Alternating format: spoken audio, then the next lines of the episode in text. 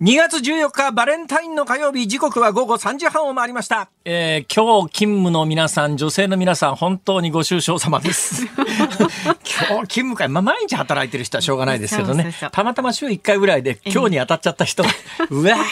ー、バレンタインで気がつかなかったことにしよう。なんてね、FM93、AM1242 日本放送、ラジオでお聞きの皆さん、こんにちは、辛坊二郎です。パソコン、スマートフォンを使ってラジコでお聞きの皆さん、そしてポッドキャストでお聞きの皆さん、こんにちは。日本放送の増山さやかです。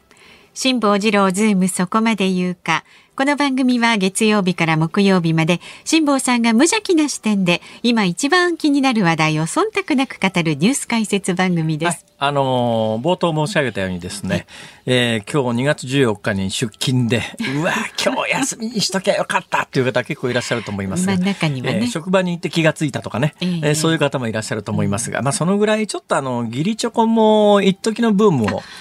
なんかチョコレートにもいろんなブームがあって、一番最初出発点は、はい。えーこれはもう日本だけの習慣らしいですが、女性から男性に、えー愛の告白でチョコレートと。ええ。それからしばらくしてから、義理チョコがはびこって、えーマイチョコって言って自分のためにチョコを送るとか、友チョコと言ってそうそう女性同士でお友達にチョコを送るとか、はい。い。ろんなことに発展系があったわけですが、最近はどうもやっぱり本命だけでいいんじゃないの？そうそう義理チョコそう。はやめようよ、そろそろっていう。義理は示し合わせてねあのもらった方やめようってもらった方だって、あとまた来月のホワイトデーかなんかに、もらったやつこうリストアップして返さなきゃいけないとかって、めっちゃめんどくさいことがお気遣いなく。いや大丈夫です。私ね、基本的にあの、太平洋横断で基本的にあの仕事一区切りしたもんですから、はいはいそれまではね、ちょっと例えば3つ番組やってるとするじゃないですか。それぞれの女性スタッフって最低5人ずつぐらいはいるわけですよ。はい。はいそうすると番組3つやってると、かける3で15とかってね。それプラスアルファ、義理チョコ、まあそれも全部義理チョコなんだけど、義理チョコが何十個になるわけですよ。うんうん大変ですよ、これお返しするの。全部忘れちゃいけないから、まあ手帳にメモして、名前メモあメモして。ですねもう手帳にメモしようと思ってもですね、ええ私基本的に一つの番組で3人以上名前が覚えられないもんですから。そのようですね。おい、今の子誰だっけって、名前の確認から始めて、なんとかさんでさ、あーなんとかさんかって言ってメモしといて。ほんで1ヶ月後にあの、お返しするときに、これなんとかさんって誰だっけなと思って。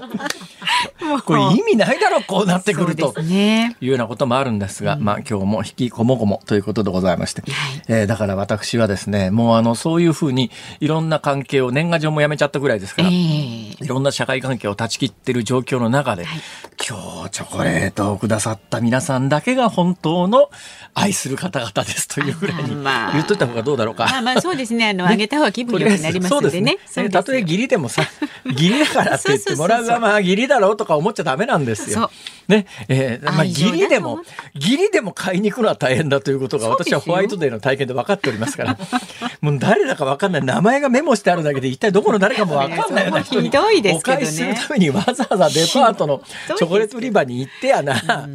ね、自分で買い付けるわけですよ。めん。どくせえなとか思うんですよね。えーそれがもう本当に、でもどのぐらいめんどくさいかが分かってますから、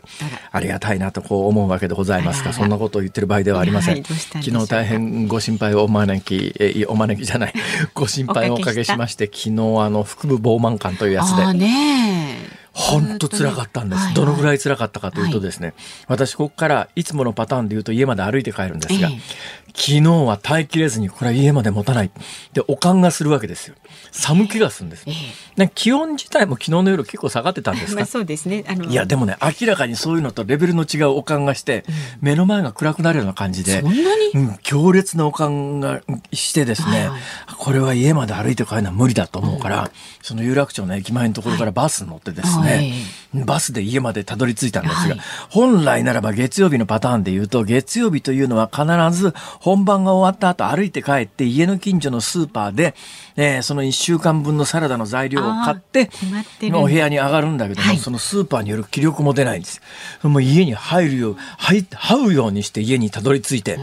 そっからとにかく腹部膨満感でお腹が調子が悪いんだけれども、なんか食わなきゃ体にも悪いなと思ったんで、そっからお粥を作ってですね。いいですね、おかゆこね。のお粥の時に本当にありがたいと思ったのは、このラジオリビングの梅干しがね、まあ、今日ね、ご紹介しますんで。すか？そうですよ。あのラジオリビングの梅干しはありがたかった助かりまね。すよね、ほっとするし。はい。このラジオリビングの梅干しを1個入れてですね、梅のお粥を作って、食べたもののこっからが問題なんですよ。何でしょうか。もう意識が遠くなってますからすぐに寝たいんですそうはいはい。すぐに寝たいんですけども、私医者にですね、逆流性食道炎がひどくなるから、物を食べた後、はいはい最低1時間は縦になっとかなきゃダメで、横になってはいけないって言われるわけですよ。ええ確かに横になるとですね、えー食べたものが食道に逆流してきて、あの食道って入り口と出口のところに本来健全な人は便がしっかり機能してるんですけど、逆流性食道炎というやつは、この上の便が緩んできて、胃の中の内容物が食道に逆流するわけですね。すよね食道の消化薬っていうか消化酵素というのがものすごい効き目で、はいはいはい。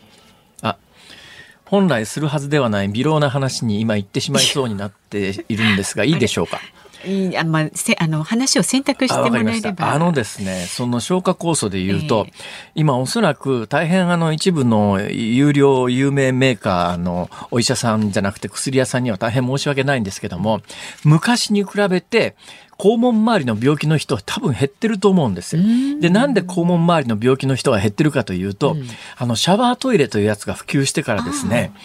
あんなもんね、紙とかロープじゃ取りきれないんですよ。ロープ？バナナの皮とか。昔江戸時代知ってますか田舎で。あの縄をですね、わら縄をあのトイレの横のところに貼っといて、はい。そこにお尻をこすりつけるとかっていう文化があった地域があるそうですが。そうですね。いたそうですね。だけどそんなもんじゃ取れないわけですよ。まあそうするとへばりつきますよね。へばりつくと何が起きるかというと、問題は消化消化酵素というのが強烈なんですよ。はいで人間の体ってよくできてて、まあ、動物全部そうなんかもしれませんけれどもあの胃とか腸から出る強烈な消化消化酵素ってやつはタンパク質も分解するし脂肪も分解するし、ええあれもこれも本当に見事に分解するんですがあの消化酵素が肌につくと肌がやっぱり溶けちゃうんだと思うんですね。そんなに強力なんですか？いや、だから、あの、お尻の出口のところまでは多分そういうのの防御組織ができてるから大丈夫なんですけど、お尻の外側の、お尻の外側の皮膚にはそういう防護措置がないんで、だから消化酵素がつくとそこがただれたりなんかするというのがああったやつが、シャワートイレによって劇的に改善してると思いますよ。あれ綺麗に洗い流されますから、それが普通の皮膚につくことがないと。で、同じ文脈で言うと逆流性食道炎というのは胃の強烈な消化液とか、それからまあ酸があります、胃酸がありますね。あれが食道側に逆流してくると、ね食道側というのは構造的にそういうのを防御する組織になっていないんで、ただれちゃうんですよ。焼けちゃう感じでね。これが強烈痛いんですね。はいはいで私は医者にですねとにかく物を食べたら 1, 時間はどんなに短くても1時間は横になってはいけませんと 厳しく言い渡されてるんです。はい。で昨日家に帰ってなんとかめめまいしながらもフラフラになって家にたどり着いてお粥を作って、ラジオリビングの梅干しを入れて。食べて、そこからが問題ですよ。すぐ寝たいんだけど、寝られないわなんかけですよ。ちょっと拷問のようですね。ここは横になってはいけない。縦になっとかなきゃいけないとうん。縦になってる中太ってもうフラフラなわけですよう。んで、ソファーを、この番組でもご紹介したように、大阪から持ってきたんで、ソファーがあるんで、ソファーに座ったら縦には一応上半身はなるんだけど座っ、てればね。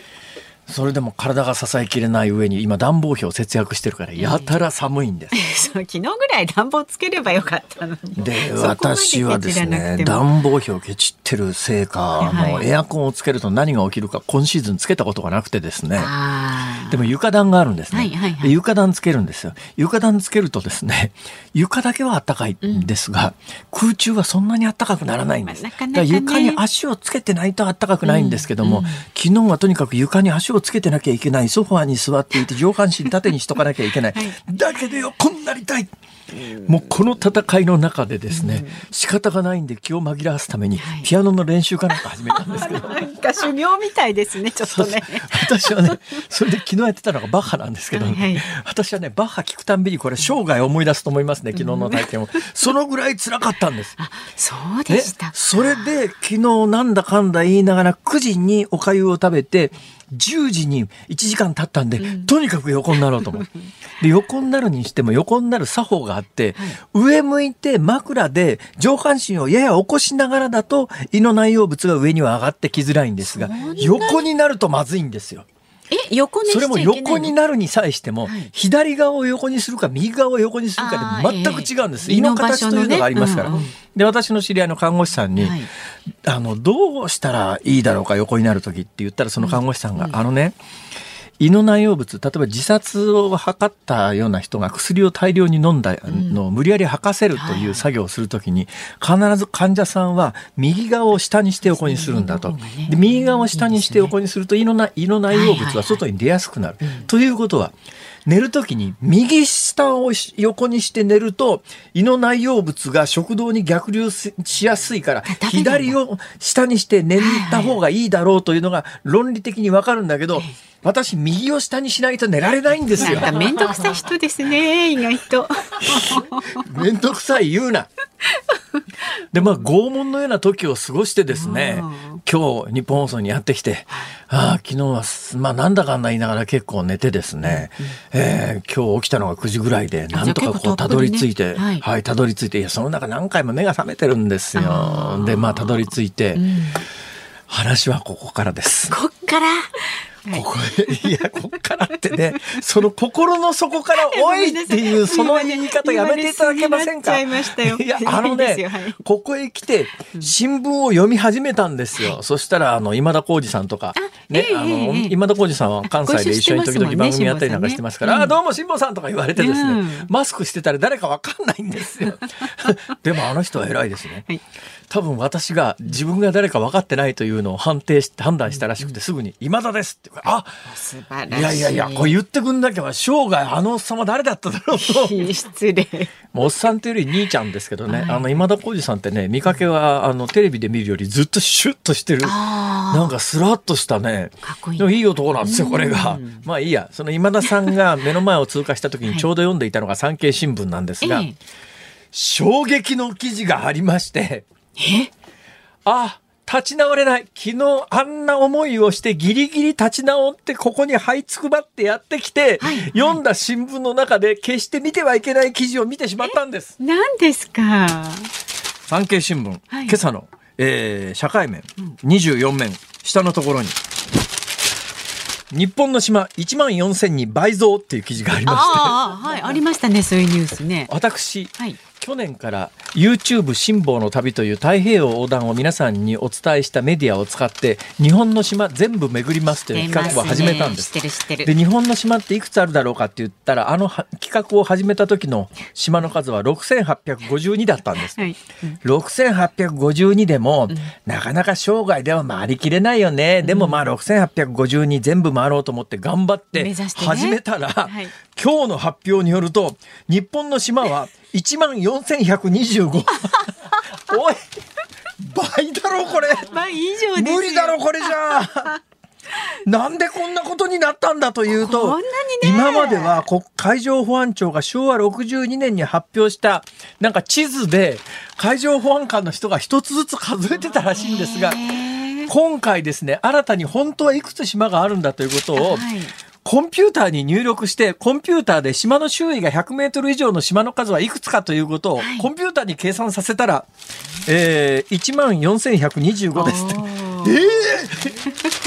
ー、周囲が100メートル以上でも1万4000ぐらいあるわけですですよ。それは中国人が買い付けるはずだなみたいなことを言ってると昨日のネタになっちゃいますからもうやめときますけど。というですねもうちょっと今日昨日から追い打ちをかけられてますんでもう今もうなんか息も絶え絶えという状況の中で、はい、今日もお伝えしてまいります。これ昨日の量子コンピューターで数えたらもっと増えるかもしれないですね緻密にね。そうですねだから周囲が100メートルということは、おおよそ直径10メいや30メートルクラスでしょ、うん、私、島巡りしていて気がつきますけど、うん、もうあの直径が10メートルクラス、だから周囲が30メートルから50メートルぐらいの島なんて無数にあるわけですよ。で、今この1万4000っていうのは、周囲が100メートルの島が1万4000だから、はい、そういう小さい島入れたら、入れたらね、もっとね。もう何万どころか桁が一つ上がんじゃねえかぐらいな話になっちゃうと、やめた。島巡り。あっさりと。中止。あっさりと中止、宣言が出ましたけれども。まあ、地道にね、大きめのとこから回ってください。はい、そうします。では、株と為替の値動きです。今日の東京株式市場日経平均株価反発しました。昨日と比べて175円45銭高い2万7602円77銭で取引を終えました。前日のアメリカ株式市場の上昇を好感して幅広い銘柄が買われました。朝方300円近く上昇する場面もありましたがその後は伸び悩みました。で為替の方は現在1ドル132円ちょうど付近で取引されています。昨日のこの時間と比べますと20銭ほど円高になっています。さあ、ズームそこまで言うか。この後は昨日の夕方から今日この時間までのニュースを振り返るズームフラッシュ。で、4時台にズームするニュースは、特殊詐欺犯、えー、摘発時に逃亡者も国際犯罪シンジケートの現状はという内容で経済ジャーナリストの須田慎一郎さんにお話を伺っていきます5時台は電気自動車の F1 東京の市街地で開催へというニュースにズームします番組ではラジオの前のあなたからのご意見を今日もお待ちしております。メールは zoom zoom アットマーク 1242.com 番組を聞いての感想はツイッターでもつぶやいてください。ハッシュタグ漢字で辛坊治郎、カタカナでズーム、ハッシュタグ辛坊治郎ズームでつぶやいてください。で今日のエンディングでおかけするズームオンミュージックリクエストのお題は？日本の島の数が倍に増えたと知った時に聞きたい曲。日本の島の数が倍に増えたと聞いたときに聞きたい曲ですね、はい、島の歌とかあるかもしれないですね、ね、島歌とか島の歌が多いですよね。島歌ね。あんこ椿は恋の花とかああ確かに確かに、えー、ね、えー、あのいろいろ、えー、選曲の理由も書いて。あの歌い手さんの名前に島がつく方も結構いらっしゃいますからね。それでもいいんですか？なんでもありですよ。何でもね、はい、はい。はい、じゃああの今日は思う存分でちょっとリクエストお待ちしておりますのでズームアットマーク一二四二ニードットコムまで送ってください。この後はズームフラッシュです。ニッポン放送辛坊治郎ズームそこまで言うか。ここからは昨日の夕方から今日この時間までのニュースを振り返るズームフラッシュです。トルコ南部を震源とする大地震は発生から1週間が過ぎ隣国シリアを含めて確認された死者は合わせて3万5千人を超えました。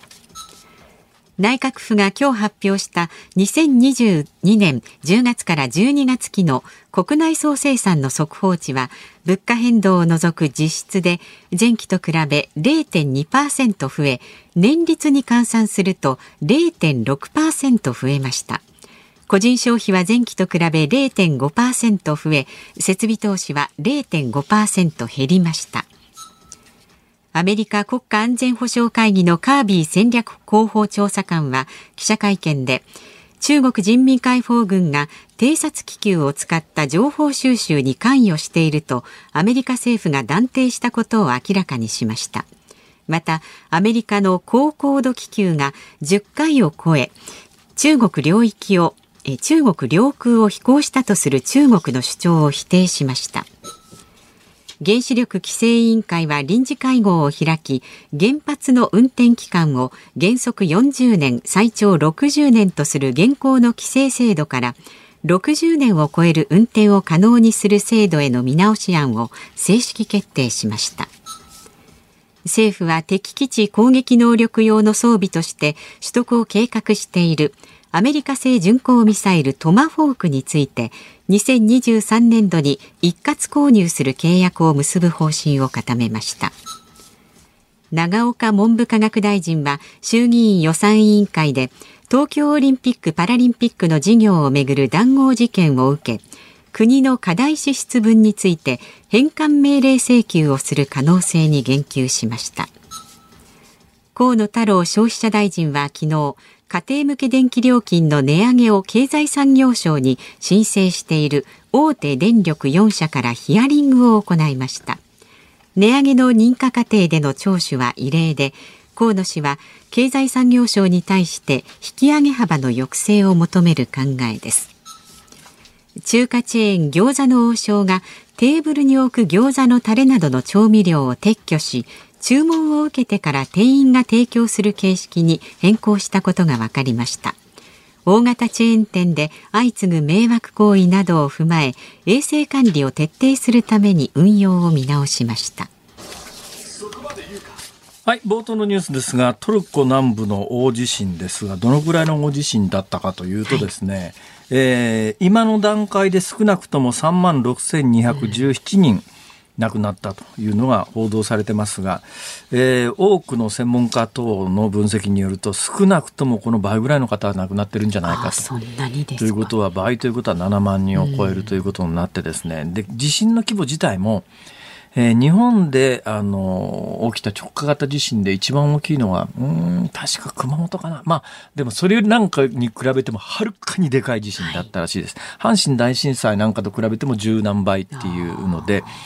あのいわゆるその地震には2種類ありますね、プレート型の大地震というのと直下型の地震というのと、はい、まあ、代表的なのでいうと、日本では東日本大震災っていうのは、まあ、いわゆるプレート型のプレートの境目の地震で、まあ、これで日本の場合はこれが起きた時に津波が一番怖いんですが、それとは別にそのプレートの下の、まあ、いわゆるその活断層っていう言われるものが、ただこの活断層っていうのもね、専門家に言わせると、まあいろんなことを言う人がいてですね、まあある専門家に言わせると、いや、活断層って別にその活断層が見つかっていないからといって、そこで割れないかというとそんなことはないわけで、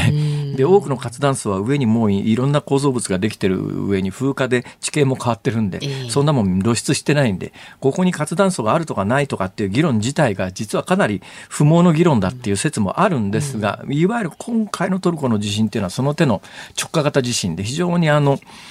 えー、浅いところが震源の断層活断層みたいなものの、まあ、地面が割れるというような地震で、その手の種類の地震でいうと過去最大規模に近いですね。プレート型の地震でいうと東日本大震災のようにはるかにでかいやつがありますが、この直下型地震の中では過去例がないぐらいでかい地震で、はい、でもまあこれよくわかんないんだけど、本当にそうかどうかわかんないんだけど、だけど、例えば建物があって、どんな建、どんな地震でも耐えられる建物なんて理論的にありえないですよね。それを耐えられる基準を超えた地震が起きたら耐えられないわけで、でね、津波の高さも同じで、想定されてる津波の高さを超えたら津波は耐えられないわけで、だけど今回言われてるのは、これまた多くの指揮者のコメントによると、日本の耐震基準がしっかり守られているぐらいの建物ならば、まず崩れなかったんじゃないのっていう人多いですよね。はい、で、日本の耐震基準とトルコの耐震基準はどう違うかというと、実はほとんど同じなんです。で、トルコは、あの、20世紀の終わりぐらいに、やはりかなり大きな地震があったんで、この時に日本並みの耐震基準に変えたんですが、えー問題が2つあってですね、その新しい耐震基準の前に建っていた建物、プラス、その耐震基準ができた後に建った建物でも、耐震基準が守られていないと。日本で私ね東日本大震災の前の阪神大震災の被災地を訪れてびっくりしたんですが、はい、もうあの例えば東灘東灘とかっていう一番地震の激しかったところって見渡す限り荒れ野原みたいになってるんですが、100軒家が潰れていてもそのうち1軒とか2軒とかポツポツと立ってる家があったんですよ。で調べたらその阪神大震災の直前に改正された耐震基準に基づいて建ってた建てた建物は全部生き残ったんです。無事だったんですね。だから日本の場合は、あの、割と真面目に耐震基準守るんで、えー、だから今の耐震基準で建てられてる家は、おそらく今回の地震でも耐えられる。だからそのぐらい大切なんです。うん、家さえ壊れなきゃ人は死なないっていうのを、私言い続けてますが、今回も残念ながら、改めてそれをね、思い知らされる今状況になってます。ズームフラッシュでした。2月14日火曜日時刻は午後4時3分を回っています。東京有楽町ニッポン放送第3スタジオから辛坊治郎と増山さやかでお送りしています。ズームそこまで言うかご意見いただいてます。ありがとうございます。バレンタインデーについてですね。バレンタイン定期イス、ね、なんかバレンタインの音楽はもう、あの国生さん一択ですね。まあ私たち世代一緒にするのはあれですけど。でもバレンタインの歌って他にそんなに思いつかないですよ。バレンタインの歌テレビの BGM でかかるのももうもうみんなバレンタインっていうかバレンタインキス。ああまあ確かにね。他の曲なんかないんじゃないかしら。一番やっぱり印象的そろそろなんか新しい曲作ったらね、うん、流行るかもしれないですよ。どうですか？ピアノでそうですね。今バッハですから、はい、頑張って練習してください。え神奈川県のみっちゃんみちみちさんです。男性です。みっちゃんみちみち。以前勤めていた会社でのバレンタインデーの話です、はいはい、女性の部下が数人いたんですが、ええ、義理チョコをくれる人の中には私と吉田さんと宮田さんの3人からですと言って渡す人がいました。一人当たり3分の1の義理しかくれなかったことになります。すそうそう。それそういうのが一番困るんだよ。でもつまり返すときに1個ずつ返さなきゃあそその続き。この方もあなたたち3人でと返すわけにはいきませんから当然1人ずつ返すことになるわけです。という義理チョコ詐欺みたいな経験があります。義理チョコ反対。全く義理チョコ詐欺ですね。私もその経験は多分にありますそれは本当にやめた方がいいと私は思います。あのもらった側ねムッとしますからね。あれはねやめた方がいいと思います。いやあれなら送らない方がマシだと思いますね。なんかちょっとあの番組の皆さんでっていう形に今日はしてみたんですけど、ね、番組の皆さんです。あで番組の皆さんでぐらいこれターゲットが多くなって一つの場合にはあのじゃあホワイトデーの時にそれぞれの皆さんが増山さんのところに 帰って個人的に返すのはちょっと具合が悪いっていうか多分そういう人は誰もいませんから大丈夫です。みんな食べっぱなしですから、はい、それから、えっと、目黒区の北見さんも今度義理チョコについてですね。私の会社では社内法でえ？義理チョコ禁止本命は全力応援、ね、そうそう。ということが発信され今日は心穏やかに過ごしています、えー、もうねそうやって決めた方がいいと思います。あの、うん、そういう決まりがないと義理チョコなんだけど渡した方がいいのか渡さない方がいいのかこの職場の慣例はどうなんだ、うん、一律禁止って言ってくれりゃですね、うん。まあ、そんなことまで会社が関与すべきかどうかっていう議論はあると思いますありますけどね。えー、でもあの、まあ、基本そういうのは決めた方がいいのかなっていう、うん、その管理職の立場で、まあ、あの義理職は今年はなしね。っ、うん、まあ、それでもくれる人はどうするか、ね、あげたい方もその今日という日を感謝をする日にこうしたいっていう方も結構いらっしゃるんでいや感謝したくないような相手だっているでしょうそれ。いやまたそうひねくれたことを言いますね。だけどなんかしょうがない。本当はやりたくないし、顔もみんなも嫌だし、そっち聞くのも嫌だいやいやそんな、もうできれば言葉は最小限で済ませたいと思ってんのに、でもギリでもチョコレートも、うわ最悪だとか思いながら今日会社に行ってる人は、そこそこいらっしゃるんではなかろう。そんな人にはあげなければいいじゃないですか。いや、でもそういう親父に限ってやな、うん、それくれないと怒るんだよ。ギリでももらわないと気分悪い顔する人いるからね、世の中には。まだね、そういう感じの方いらっしゃるんですかね。どうなんでしょうか。皆さんが平和に暮らせていることを願っております。本当です。はい。正解はないような気がします。はい、そうですね。それぞれです。さあ、まだまだご意見お待ちしております。えメールはズームアットマーク一二四二ドットコム。番組の感想ツイッターでもつぶやいてください。ハッシュタグ辛坊治郎ズームでつぶやいてください。で、今日のズームオンミュージックリクエストのお題は。日本の島の数が倍に増えたと知った時に聞きたい曲です辛坊さんがね呆然としたというかねこの事実に基づいたテーマになっておりますそうなんです今まで6800何歩だって6852だったやつが1万4000余りということになりましたからねそうなんですよね何なんだよそれどんなだから適当だよね。世の中今までもニュースもさ、うん、昭和62年のこの国交省の発表に基づいて、はい、日本の島の数は6800余りとかみんな言ってたんだけど信じてたんですからね。根拠なかったってことじゃないか。さあそう物語ね。そういうことって結構あんのかもしれないですよ。私たちがまだね知らないだけで、えー、うんということで。どういうことだよ？この後は須田慎一郎さんにえ特殊詐欺犯摘発時に逃亡者も、ね、裏社会を語らしたらねこの人に右に出る人はいませんから、ね、そうですよ。ご本人が真っ暗ですから真っ黒ですから。そんなことはないと思います。お招きいたします。日本放送ズームそこまで言うか。この時間取り上げる話題はこちらです特殊詐欺犯摘発時に逃亡者も国際犯罪シンジケートの現状は？全国で相次ぐ強盗事件の指示役が関与した疑いがある特殊詐欺グループをめぐりフィリピン当局が国内の拠点を一斉摘発した際逃走したメンバーが数十人に上ることが分かりました。また主犯格とみられる渡辺裕樹容疑者が2017年にタイでも特殊詐欺を行っていた疑いがあるということです。国境をまたぐ日系の国際犯罪シンジケートというのはどんな組織なのでしょうか。さあ今日はこのニュースにつきまして経済ジャーナリストの須田慎一郎さんに伺います。一応あのリスナーの皆さんに、えー、状況を説明しておきますけれども、はい、えー、須田さんがこのスタジオに入ってらした瞬間に、えー、増山さやかさんが本命ですと言いながらチョコを渡しました。本命です。本命。ね本命です。本命です、えー、本命って書いてないんです須田さんが盛んにぼやいてまして今日はこんなところでこんなことやってる場合じゃねえんだ俺忙しいんだ今日そうラジオ出てる場合じゃないんですよ俺から銀座行ってチョコレートもらわなきゃいけないからって、えー銀座のクラブというところはチョコレートというのをくれるということを事前通告があるわけですありますよ、もう。ということは今日行かなきゃいけないということですか？ね、何件か回らなきゃならないあ、何件か回って、チョコもらって歩くという。そうそうそうそう。それはしかし高いチョコになりますね。もうとんでもなく高い。あの、今日ね、リスナーの皆さんにぜひですね、専門用語一つだけ覚えて帰っていただきたいんですけども。それちょっとね、それさ、なんか安物のヤシみたいな言い方で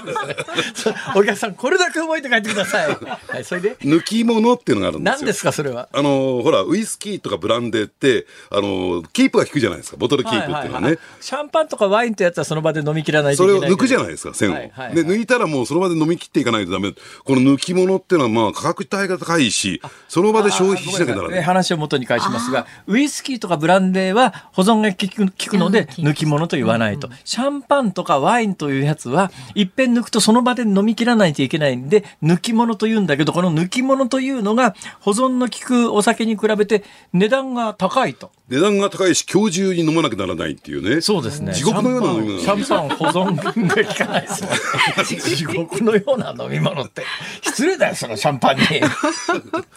そうですか。そうなんですそれ高いんですか？高いですで。銀座のクラブでシャンパンってやつ、シャンパンにもいろいろありますね。だけど、銀座のシャンクラブだから、あの、シャンパンってやつは基本的にフランスのシャンパーニュというところで作ってないと、シャンパンって言っちゃいけないことになっててですね。あの、結構高級な飛行機のビジネスクラスでも、シャンパンですとか言いながら、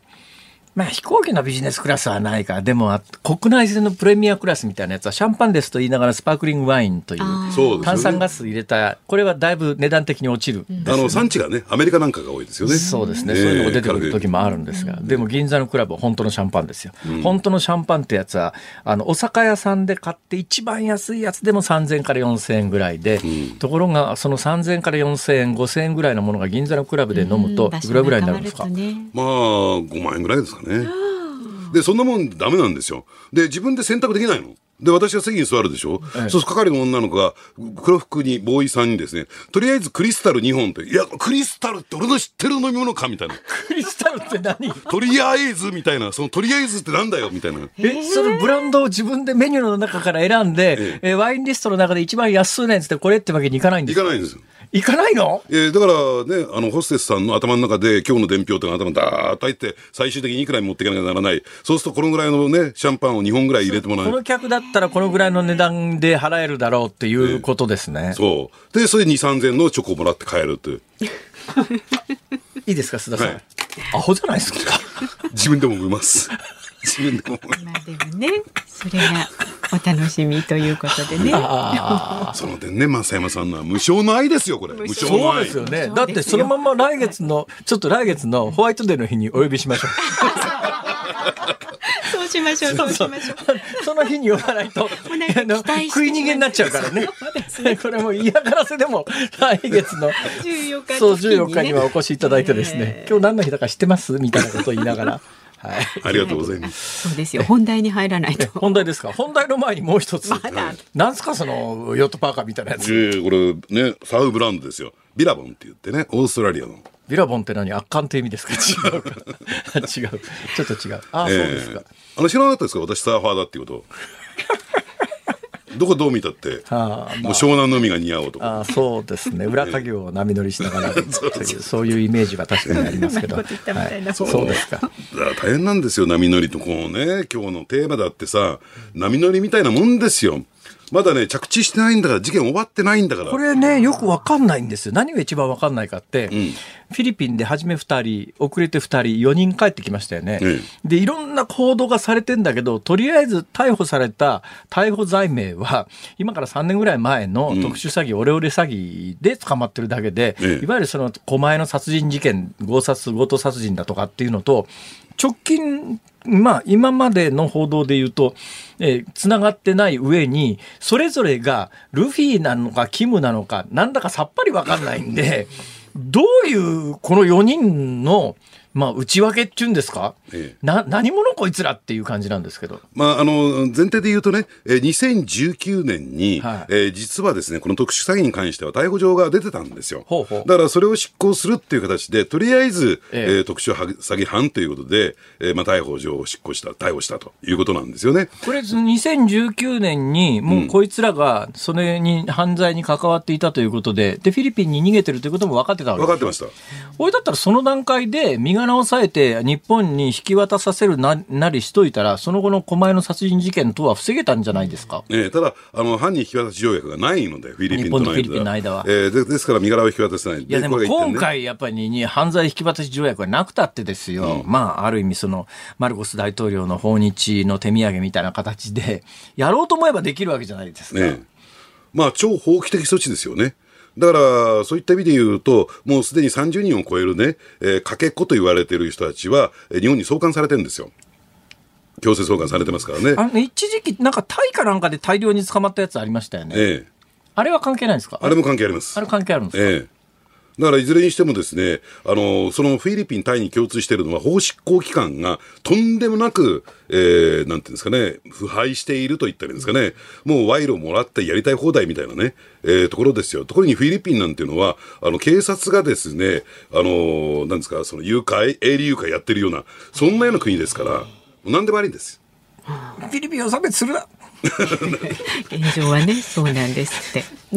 ィリピン、はい、僕はフィリピン好きなんです。はい、フィリピン素晴らしい島がたくさんありましてね。行かれて、はい、何度も行か行ってますよ。私もフィリピンパブ好きですよ。川口の。いや、私ね、錦糸町のロシアンパブは危ないって言われたんですよ。ですか、ちょっと。何の話ですか。いやいや、あのですね、はいはい、何の話ですか？何の話だから基本的には。ただね、先に強制送還されたのは、スペアの効く、まあ言ってみればですね、闇バイトみたいな、そういう連中ですよ。ほうほうで、今回のは、まあ、正真正銘、まあ、あのー、ちょっとね、イメージとは違うんですが、半グレと呼んでもいいと思いますね。で、半グレって何かって言ったら、ええ、半人前とかそういう意味じゃなくてね、え、本来だったら暴力団組織に所属していてもおかしくないんだけども、暴力団組員になってしまうと、暴逮捕、あるいは妨害条例の適用になってしまうので、あえてね、意図的に、要するに一般市民、辛坊さんとか僕みたいな一般市民を装ってるというね。えということは何ですか？あの、須田さんみたいな人たちのことですか？いやいやいや、よくわかんない言ってる意味が。ちょっとラジオみんな聞いてんだからさ、別に居酒屋トークしてるわけじゃないんだから。そうですよ。放送ですからね。これね、大事な日ですからね、今日特にね。あ、そう。えー、あ、そう。いや、でもどう見たってさ、普通の人じゃないよね。俺絶対街歩いてて向こうから歩いてきたら、とりあえず目合わさないようにして、関わり合いにならないように道の端に避けるよね。俺、あの、肩でも触れたらえらい目に合わされるとか思う、ね。この間もね、あの、電車乗せたわけ。そしたら、あの、子供連れのお母さんが乗ってきたんですよ。えー、で、3人ぐらい連れてたの。そのうちの1人が、ちょっとね、あの年上の、っていうのかな、4、5歳ぐらいの男の子が僕の隣に座ったら、えー、僕の肩に、あの、もたれかかって寝ちゃったのよ。ほうほう、可愛いじゃないですか。で、ね、可愛いでしょ、えー、で、ね、そしたらお母さんが真っ青な顔して、土下座せんばかり申し訳ありませんいやいや、大丈夫ですよって。そうだよね。下手したら殺されるかもしれない。何でそ思ったんだね、きっとね。そうだよね。ちょっとびっくり、いや、それは怖いよね。それはお母さんの気持ちよくわかるわ。それ、よりによってこのおっさんに持たれちゃダメだろ、それ。そうですか。いやいや。で、そういった意味で言うとですね、もう完全に、まあ、なんていうかな、その裏社会の連中ですどうなんですか？その4人の役割分担って見えてるんですか？うん。あのー、ですからまあ言ってみればですね、えー、えー、その受け子、あ、かけ子をですね、はいはい、えー、まあ管理し、えー、指示を出して、えー、でだから犯罪の司令塔みたいなもんですよね。はあはあ、この強盗。まあ、えー、あの強盗事件さって。そこからさらに上はいないんですか？います。あ、いるんだ。ええじゃあ分かりました。じゃあそこから上の話は後に取っとくとして、まずその4人の内訳なんですが、4人のうちの確か2人かな、北海道で同級生ぐらいでクラブでどうのこうのみたいな話があるじゃないですか。ええそれと後の2人と、要するに4人通ったってそれぞれ4人同格なわけじゃないんでしょ？ええだからこの、えーまあ、逮捕された渡辺裕樹容疑者っていうのが、まあ、その司令塔っていうのかな、リーダー役、ビッグボスと言われてた、で、で、いう人物じゃ人間じゃないかなと思いますね。あここがまあその4人の中では一番の上ということですかそうですね。あとの3人はじゃあその上の手かって感じですか？そうですね。ええあじゃあそのじゃあ話そっちのさっきの話いきますがその渡辺というその4人の中のリーダー格の上に誰がいるんですか？あのですからね、今先ほどね、国際犯罪シンジケート組織って言われましたけども、これは言ってみれば、ええあの特殊詐欺および強盗、ね、部門みたいな、セクションみたいな、はいはいはいはいそのイメージでしょうね。で、それ以外にもですね、このシンジケートには、えー違法薬物の売買、はあ。ね、えーそれから銃器の売買、ええ。そういう部門部門があるのよ。あ銃器販売部門薬物販売部門、ええ。特殊詐欺部門、ええ。強盗部門。そうそう。はあ。だから、それを統括する人がいるんだろうなと。それは暴力団ですかやっぱり？いや、暴力団じゃないです。暴力団じゃない暴力団じゃない。いわゆる片木さんです。形の上はね、肩書きはね、はあ半グレですよ。まさか違うでしょうね違いますよ。いないでしょ、そうだったら。それしかもラジオでやってペラペラ喋ってないでしょ。常識で物事考えてよ。質問質問、はいこれちょっと真面目な話ですが、いや全部真面目な話なんですけど今回やっぱりフィリピンも本気になって、まあ、あの外交的な手前もあり大統領の訪日に合わせて手土産でこの4人は。まあ、持ってきた理由はですね、今までの単に特殊詐欺だったら、まあ、下のゴミみたいなっていうか、そのね、えー人たちは、電話の受け子やってたような人たちは送り返すけども、本体送り返してこなかったけど、今回送り返してきた最大の理由は、やっぱり強盗殺人で人が死んでるというところまで行くと、さすがにこれを放置するのは国家的な対面が取れないという思いもあっただろうと思うんですが、実行犯ではこの4人はないわけですよね。で今後狛江等の強盗殺人事件でこの4人が起訴されて裁判が始まったとして、えー強盗殺人にふさわしいような罪罰をこの4人が受ける可能性ってどのくらいあるんですか？いや、もうそれは日本の警察がメンツにかけてやるでしょうね。間違いなく、そこは。これでも強殺ということになると最高刑は死刑がありえますよね。ありますよねえええということは今回逮捕された4人のうち死刑になるやつが出る可能性もあるということですか？うん、まあ、裁判員裁判、裁判になるでしょうからね、そこはね。はい、裁判員裁判の、まあ、裁判員次第ということもあるでしょうけども、ええ。そのあたり立証は可能なんですかね？つまり今回見ても、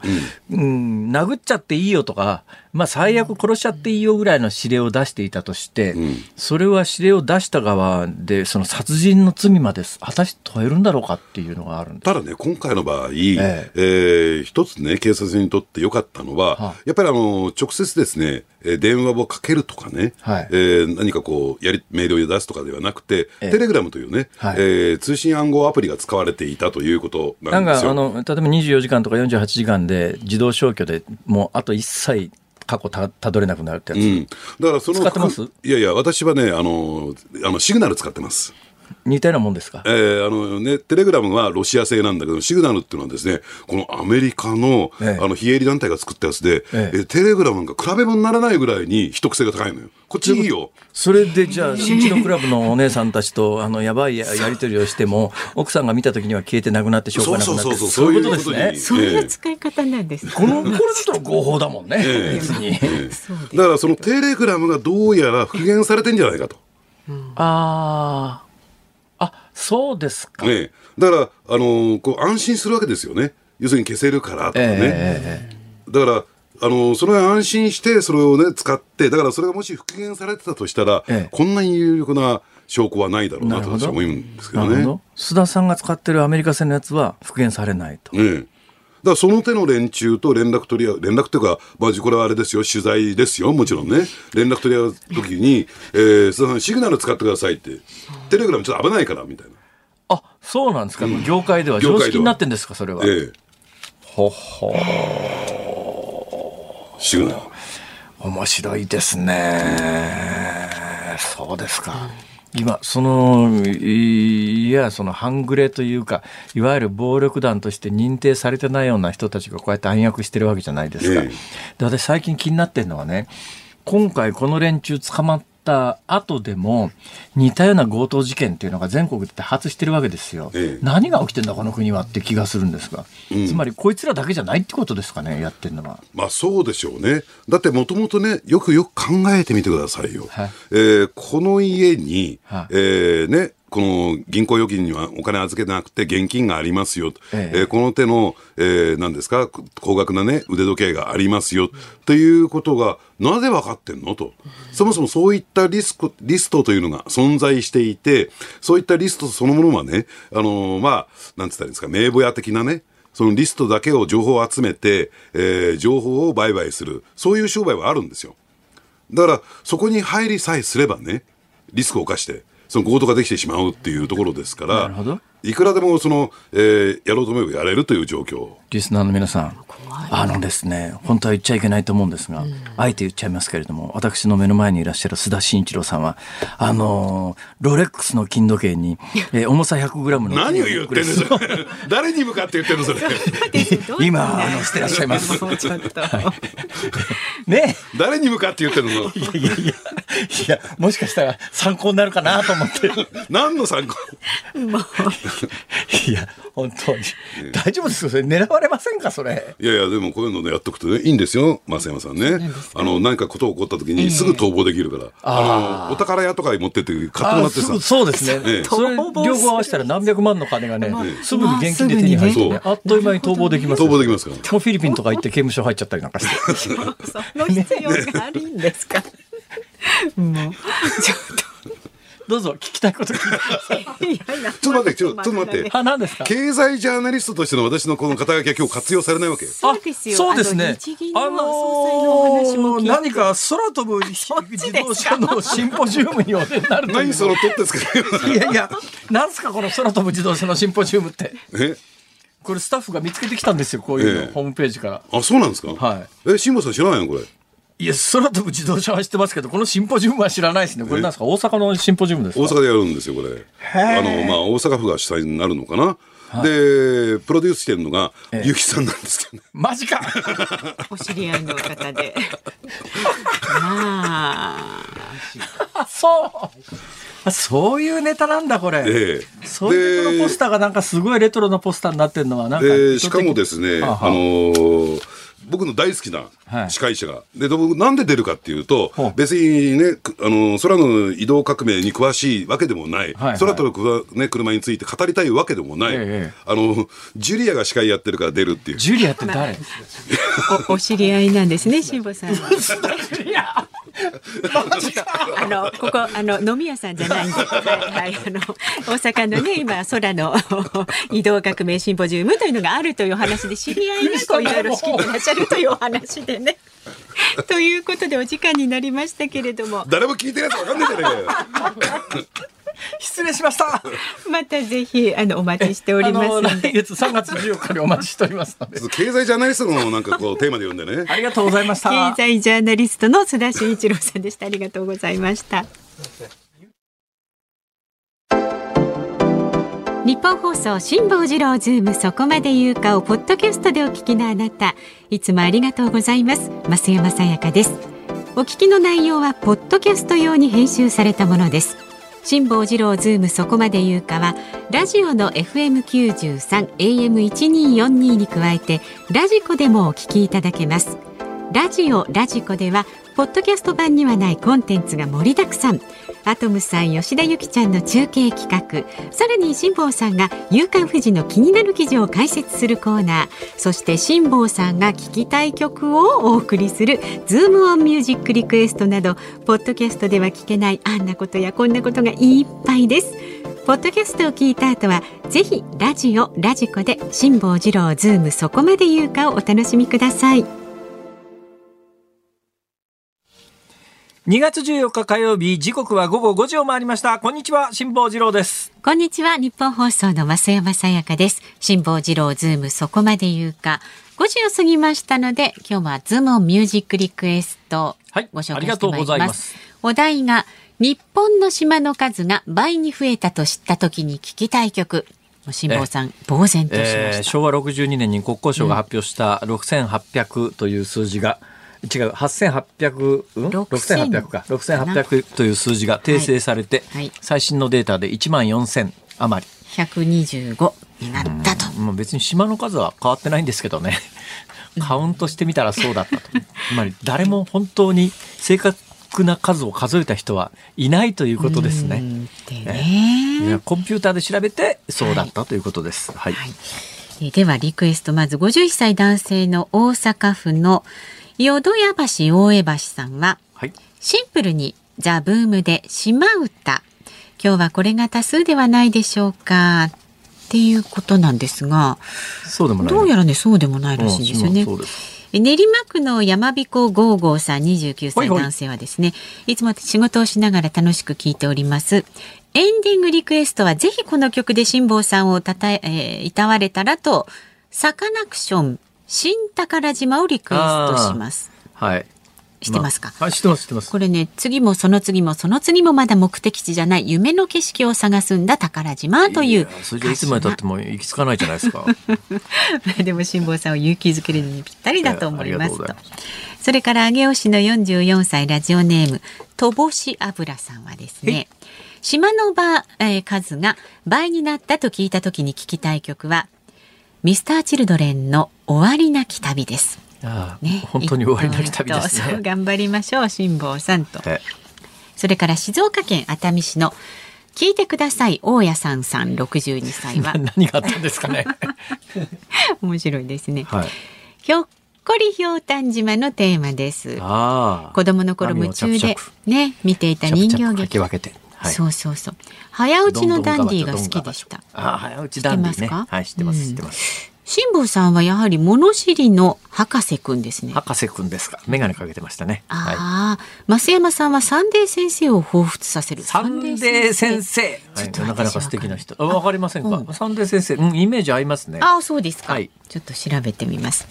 それから神奈川県座間市のラジオネームザマプルさんはですね、えー、島の数が倍になったと聞いた時に聞きたい曲は、オフコースの Yes-No お願いします。なんで？これ歌い出しが今なんて言ったの？今なんて言ったの？数倍になっちゃったの？ああ それしかしどんなネタでも使えそうですねそれ。確かにそうです、ね、汎用性はありますね便利な歌ですね、はい、これね。それから栃木県宇都宮市は舞浜太郎さん44歳女性はですね、はい、2倍と聞いて昔見た羊毛パッドの CM に2倍2倍というのを思い出しました。あったあった、ね、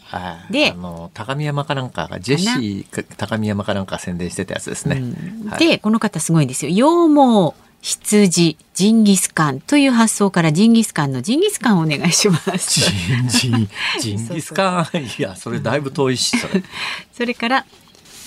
えっ、ー、と墨田区のタラと遊ぼうピンポンパンさん、これ一番多かったんですって53歳男性の方。シャ乱Q のずるい女。なんで？島が倍倍になってバイバイありがとう。さようならリスナーの方もだいぶひねくれてますね。なかなかね、凝ったお考えで。それ島倉千代子とかさ、ほら、あるじゃないの。えー、大島渚とか、大島渚歌歌ってないか。本日のズームオン、なんだっけ？ミュージックリクエスト。タイトル忘れるか、普通。はい。ザ・ブーム、島歌。シンプルにね、じゃ島歌をお送りいたします。エンディングにお送りしますんでね、楽しみにしてください。番組ではラジオの前のあなたからのご意見は24時間お待ちしております。メールは zoom zoom アットマーク 1242.com ツイッターはハッシュタグ辛坊治郎ズームでつぶやいてください。ご意見をお待ちしております。日本放送ズームそこまで言うか。この時間取り上げるのはこちらです。電気自動車の F1 東京の市街地で開催へ。来年2024年東京の市街地でフォーミュラレースが開催されます。東京都は CO2 を排出しない環境先進都市ゼロエミッション東京の実現に向けゼロエミッションビーグルの普及に取り組んでおりフォーミュラー E の開催でゼロエミッションビーグル ZEV のね普及に弾みをつけたい考えです。なんかちょっと読んでてよくわかんなくなっちゃいましたが。あまああのーそのための取材に私、はい。教えてください。先週末インドのハイデラバードという、ええ。いわゆるインドのハイテク都市のうちの一つですね、そこに行って帰ってきて、えー昨日今日とお腹を壊したんで あまり、えー偉そうなことは言えないというか。はいもうすごいんですよハイテク都市で。って言いにくくなってしまったような環境はありますがそれとこれとは関係ない、はい。でおそらく昨日の原因は2月4日が賞味期限と申し上げましたが牛乳の場合は多分ね消費期限だと消費だ賞味期限と消費期限は大きな違いがありまして、はい。賞味期限というのは美味しく食べられる目安がこの辺ですよと、うん。別にこれを過ぎたからといってすぐに食べられなくなるもんではありませんよというのが賞味期限というやつで消費期限というやつは生鮮食品なんかに、まあ、ここは過ぎちゃうとうん まずいんじゃねっていうようなのが 消費期限でありましてそ牛乳は確か消費期限じゃないかと思いますけどね。まあ、牛乳にもいろんなものがあって私が太平洋田に持ってったようなやつは2ヶ月あの常温保の保存可能みたいな。それはそれ用のちゃんとした牛乳でしょ？ですね。で2月4日に消費期限が多分切れていた牛乳で、えーあそんな話をするんじゃありませんね。時間があんまりないんですか？はい、電気自動車の F1 ですか、フォーミュラレース。まあ、フォーミュラレースっていうと、まあそうですね、でっかい葉巻型でタイヤが横に突き出してるようなイメージの車をうん、大体。で、フォーミュラ自体にはそういう意味がなくて、フォーミュラっていうのはまあ公式というような映画、英語ですから、はいこういう風な、あの、規則の中で、規定の中で作ってくださいね、車をっていうことなんですが、あの、電気自動車の F1 っていうフォーミュラ E っていうやつは、あの、車体の形っていうのが決まってるんですよ。ええまあ、車体の基本構造、シャーシーとか、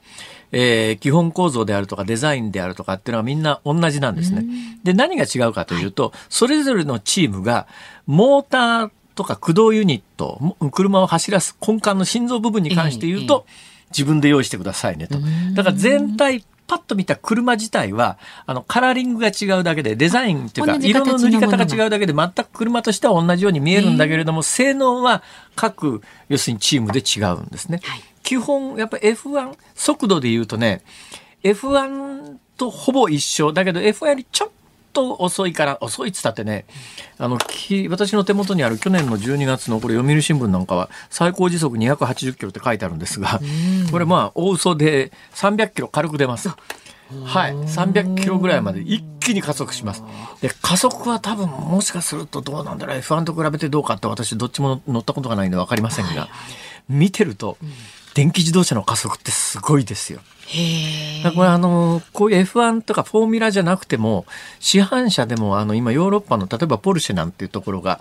えー電気自動車のスポーツカーを出してますけれども、これなんかね、私乗りましたけどね、はいはい。ロケットですね。ビヨンって感じ？なんかね、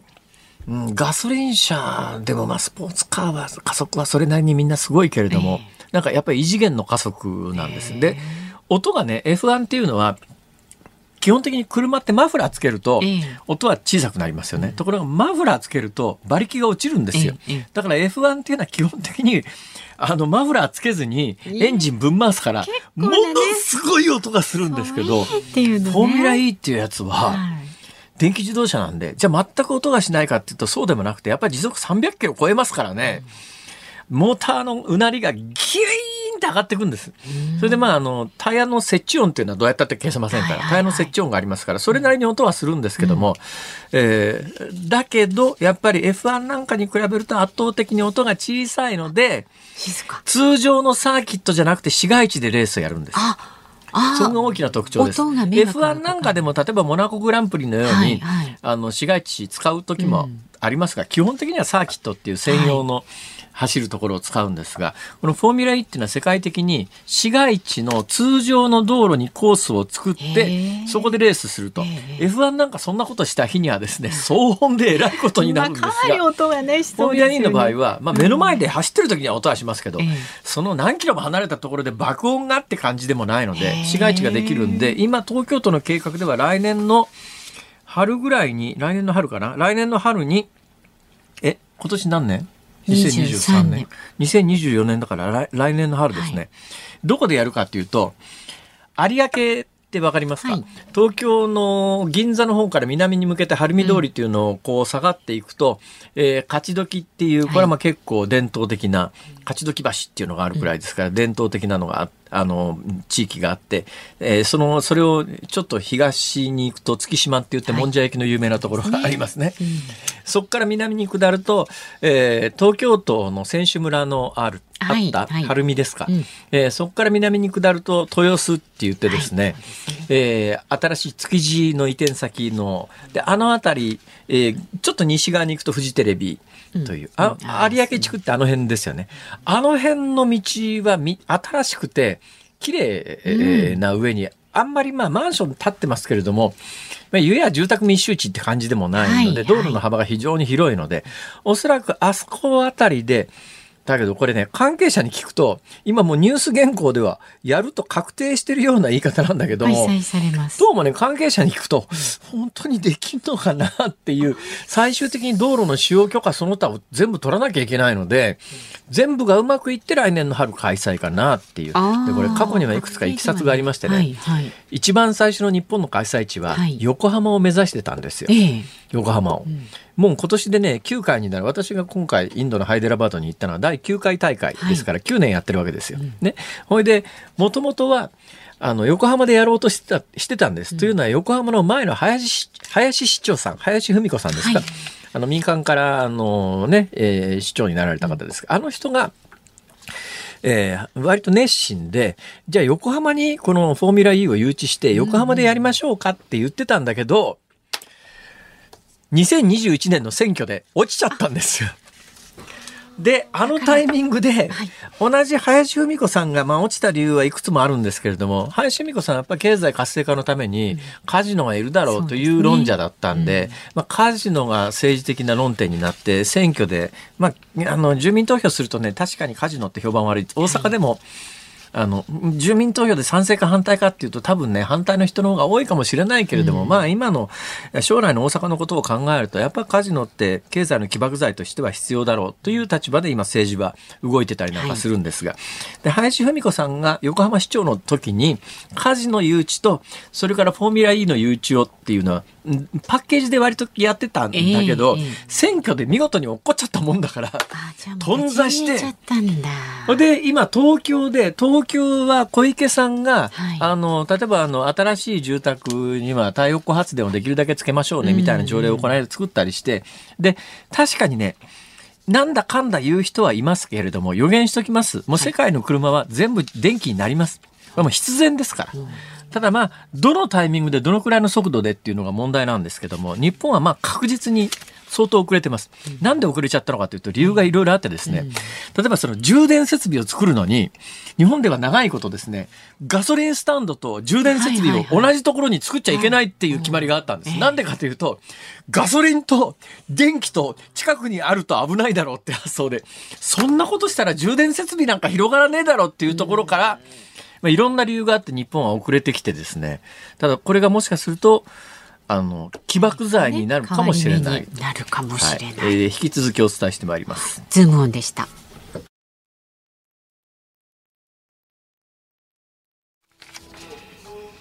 ズームをミュージックリクエストをお送りしているのは、淀屋橋、大江橋さん、サッチさん、ケントリッジさん、夏色ボタンさん、日本人1億2000万人に対して2億4000万の瞳さん、長いな、これ。のリクエスト、ザ・ブーム島唄。はい。うん